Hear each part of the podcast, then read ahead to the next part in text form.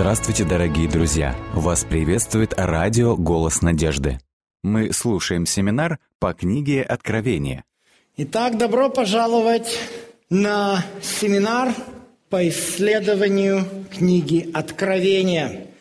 Книги, которая считается таинственной и непонятной. Книги, на которую выходит масса всевозможных различных истолкований всякого рода. Итак, в нашей первой теме я хочу раскрыть основные принципы исследования книги «Апокалипсис», благодаря которым вы сможете самостоятельно разобраться во многих вещах.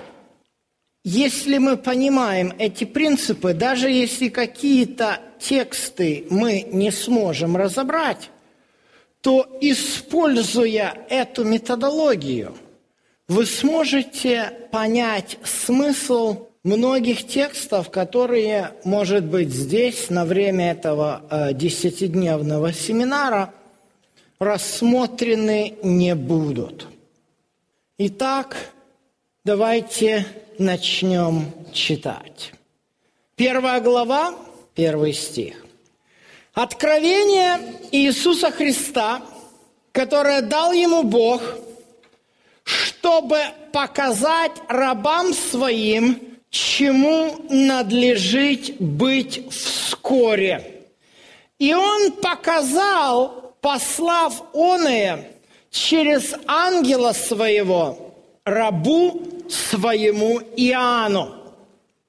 Основные принципы исследования книги Откровения заложены как раз в этом стихе.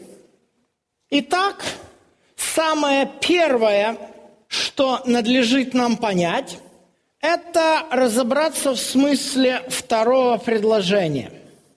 «Откровение Иисуса Христа, которое дал Ему Бог, чтобы показать рабам Своим, чему надлежит быть вскоре». Вскоре после чего? Самый основной вопрос, который позволит нам разобраться в том, о чем говорит нам и о каком времени повествует нам книга Откровения. Естественно, для того, чтобы понять, когда вскоре, надо немножко разобраться о времени написания. Книга «Откровение» была написана в девяностые годы нашей эры. Это основной временной отрывок, важный отрывок, который показывает, что означает «вскоре». Некоторые богословы считают, что то, что написано в книге «Откровение», у нас должно состояться где-то в далеком, неопределенном будущем. Книга «Откровение», ее можно разделить условно на два отрывка. Первый отрывок – это с второй по одиннадцатую главы. Его можно условно назвать историческим. Историческая часть. Именно эта часть показывает, чему надлежит быть вскоре. Однако же книга Откровения нам рассказывает и о более далеких событиях. С пятнадцатой главы четвёртого стиха по двадцать вторую главу эта часть называется эсхатологическая. Эсхатология, греческое слово «эсхатос», означает «последний» или «поздний». То есть две вот такие части, которые важно знать в книге Откровения. То, чему надлежит быть вскоре. То есть события, которые будут описаны нам, это не только события далекого будущего, однако это событие и ближайшего будущего, времени, в которое жил Иоанн, возлюбленный ученик Иисуса Христа. В чем же основная сложность? Да, действительно, очень многие скажут вам, что в этой книге множество символов.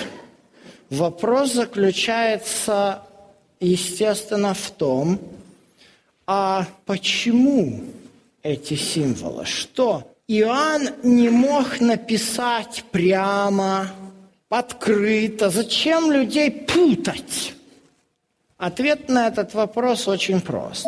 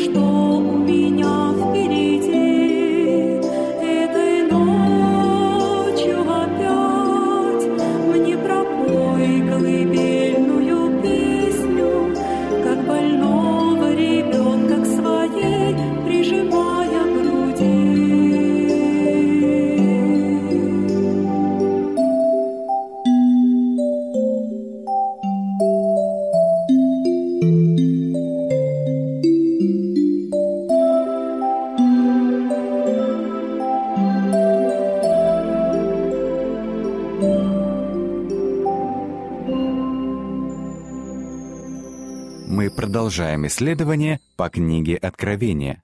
Давайте посмотрим историю жизни Иоанна, как об этом у нас записано в девятом тексте.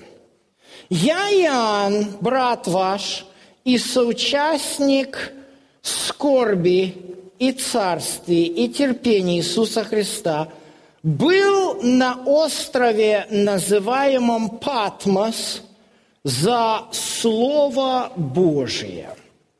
Иоанн находился в ссылке на необитаемом острове, куда его отправили римские власти. И на этом острове Бог ему повелевает, как далее нам сказано в одиннадцатом стихе, написать церквам, находящимся в Асии.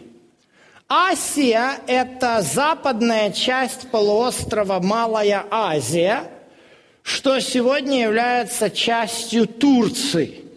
Именно там находились церкви, лидером которых был Иоанн.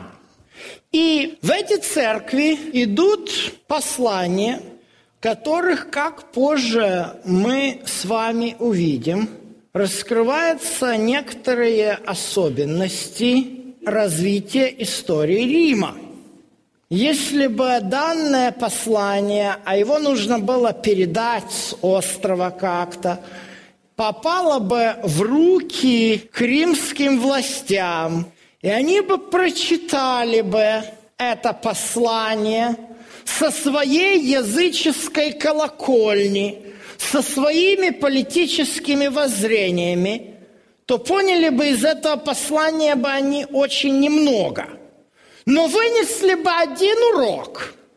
Урок, который бы подтвердил их подозрение в том, что вот это новое направление в иудаизме, вот эти иудеохристиане, которые ширятся и размножаются по всей Римской империи, являются террористической организацией, целью которой является свержение существующей императорской римской власти. Как вы думаете, Иоанну и его последователям, и его общинам нужна была такая, как говорится, опознавательный знак или характеристика террористическая революционная организация? Естественно, нет. Христианство все время проповедовало обратное. Книга Откровения не ставит собой целью призвать кого-то к вооруженной борьбе, но ставит она другую цель.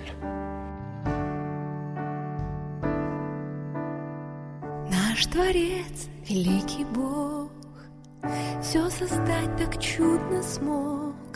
Реки, горы и леса, поражаясь чудесам, забываю, что я сам сотворен словом Творца.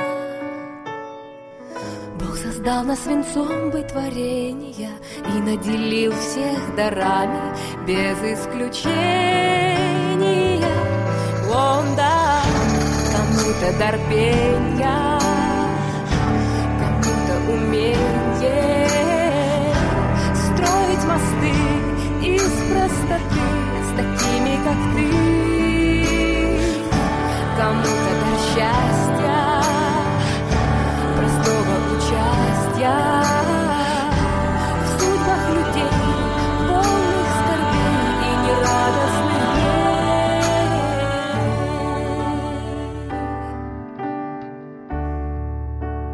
дней. Чтобы мне счастливым быть, научи, Господь, служить ближним всей душой. Твое имя вознести, через годы пронести свет любви Твоей святой.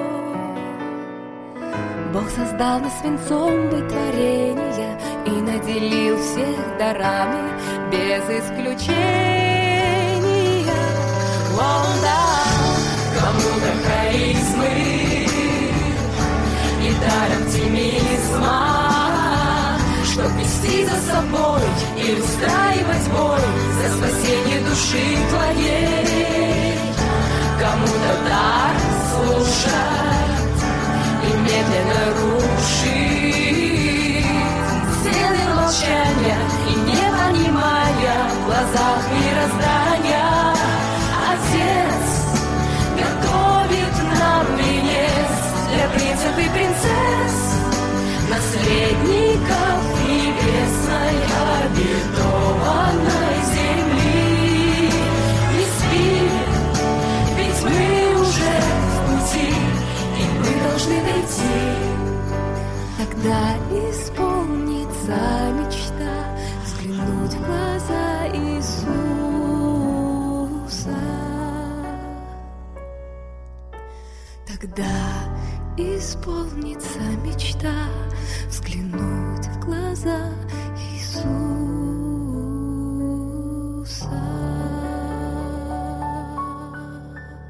Мы продолжаем исследование по книге Откровения.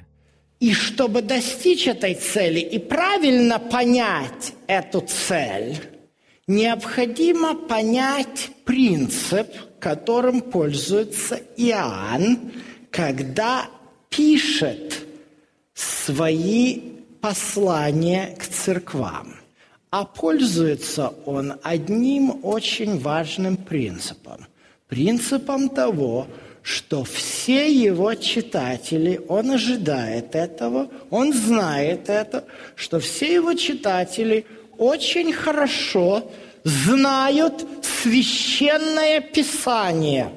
Первые христианские общины называются иудеохристианским, потому что они пользовались принципами, заложенными в Писании. Они хранили субботы, они соблюдали закон Божий. Там все было как по Писанию. И поэтому у них была серьезная традиция изучения Священного Писания. Изучение, которое состояло в том, что каждую субботу они читали Слово Божье. А Слово Божье на то время еще канона Нового Завета не было, состояло из закона Моисеева, пророков и псалмов, как об этом записано в Евангелии от Луки, двадцать четвёртая глава и сорок четвёртый стих. Что делает Иоанн? Иоанн понимает, что только верующие христиане, хорошо разбирающиеся и помнящие Слово Божье, смогут понять его текст. Стиль, которым пользуется Иоанн, называется раввинская стенография. Иоанн использует в своих текстах отрывки из ветхозаветных писаний, прекрасно зная, что всякий, имеющий уши, да слышит. Что это означает? Апостол Павел говорит, Римлянам десятая глава, «Ибо вера от слышания, а слышание от Слова Божьего». Потому что в то время люди не читали Писание, они должны были прийти и слушать, как Священное Писание читают им. Независимо, это была иудейская синагога или это уже было иудео-христианское собрание, но традиция чтения текста Священного Писания была в основе. По-другому люди не могли узнать, что там в этой Библии написано. Им надо было читать, значит, у них должны были быть хорошая слуховая память. Поэтому постоянно в книге Откровения, имеющие уши да слышат, имеется в виду на современном русском языке, у кого хорошая слуховая память на библейский текст, тот сможет узнать, откуда этот текст берется. Ну, естественно, мы понимаем, что в то время не было ни глав, ни стихов. Это, естественно, было непрактично. Представьте себе со свитком, как его разобьешь на главы и стихи, и как его отматывать. То есть любые библейские свитки, любые тексты, они изучались и заучивались по ключевым словам. Иоанн использует эти ключевые слова в своем послании. Вот насколько важно было в то время изучать Слово Божье. Вот почему написано «блажен читающий и слушающий слова пророчества сего и соблюдающий написанное в нем». Что в книге Откровения можно соблюдать? Особенно там прямых каких-то заповедей, которые требуется соблюдать, как бы и нет. Но, читая книгу Откровения, мы вместе с вами, фактически разбирая текст за текстом, сможем узнать содержание всей Библии. Потому что без детального понимания того, откуда взяты корни того или иного выражения, которое использует Иоанн, невозможно понять все глубины, которые излагает возлюбленный ученик Иисуса.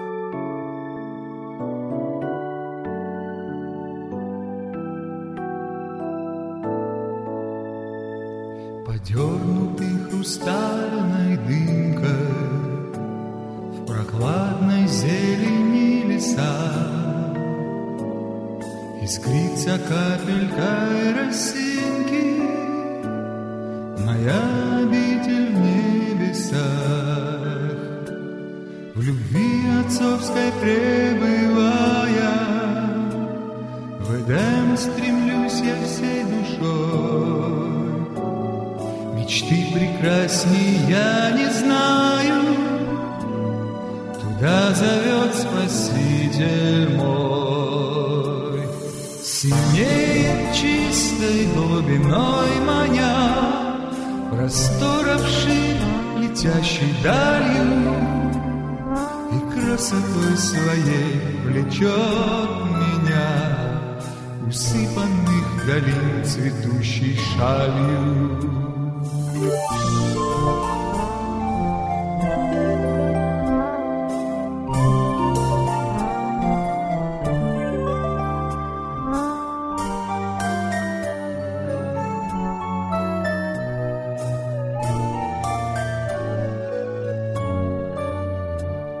Жемчужной галькою играя, ручей струит в зеркаль озер, в янтарь луч солнышка ныряя, зажег в глубинах вод костер.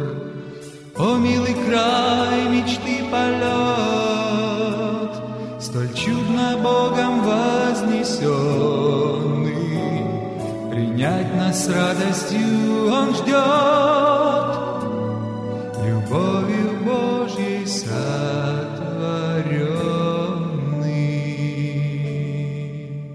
Четверо мужчин стояли на краю обрыва и тревожно осматривали местность. За их спиной уходила ввысь темная стена корабля. Центральный шлюз при открытии из-за своего веса сразу зарылся в грязь, поэтому людям пришлось, перепрыгивая с камня на камень, добраться до одного из стабилизаторов, который плитой лежал недалеко от обрыва. Мужчины жадно вдыхали воздух, который пьянил головы, просидевшие в заперти несколько месяцев их путешествия. И хотя он был свеж, но люди с грустью отметили, что он не был таким, какой они ценили в своем мире. Не таким был и ландшафт, который уходил до горизонта, скрытого в тумане. В минуты прояснения погоды они видели непривычного цвета неба и плывущие по небу клубы пара или дыма разных размеров. Солнце, если прояснялось или сильно припекало, или вообще не грело, стоило этому пару скрыть его на несколько минут. Мешанина из засохшей грязи и камней с проблесками скудной растительности покрывала низкие места, другого признака жизни здесь не наблюдалось. Старший из команды, стоявший впереди, повернулся к остальным и, глубоко вздохнув, немного смущенно сказал: «Ну вот и все, закончилось. Надо будет разбить лагерь внизу, здесь погода неустойчива, поэтому выводите наружу все, что движется и что можно загрузить». Тройка мужчин, переговариваясь, двинулась к кораблю, а он с грустью посмотрел поверх их голов на темную громаду, которая стала его домом. Детище передовой инженерной мысли было билетом в один конец. Обратно в свой мир они уже не могли возвратиться. А планета, на которой он стоял, к его искреннему сожалению, была пуста. Здесь точно была жизнь, внизу, в океане. Но из людей были только лишь они. И хотя они победили в борьбе за жизнь, будущее скрывалось за пеленой тревоги. Люди жаждали действий и новых открытий, поэтому сборы закончились быстро. Оставалось сделать малое — свершить историю. Для этого все мужчины и их жены, которые впервые вышли наружу, пошли не вниз, а вверх, на самую высокую скалу, по форме напоминающую голову человека. Там мужчины возвели из камней высокий жертвенник, дым из которого возвещал начало новой эпохи человеческого рода. Книга «Бытие», глава седьмая. С вами был Александр Медведков. Заходите, пишите и оставляйте отзывы на сайте голос надежды точка ру. И скажут в тот день: «Вот Он, Бог наш, на Него мы уповали, и Он спас нас». «Сей есть Господь, на Него уповали мы, возрадуемся и возвеселимся во спасении Его». Книга Исаии, двадцать пятая глава, девятый текст.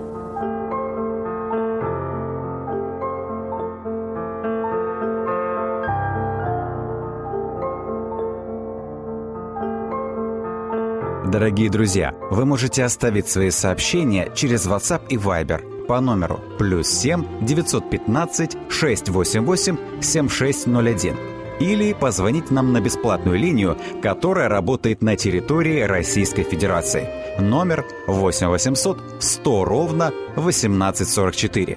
восемь восемьсот сто ровно восемнадцать сорок четыре.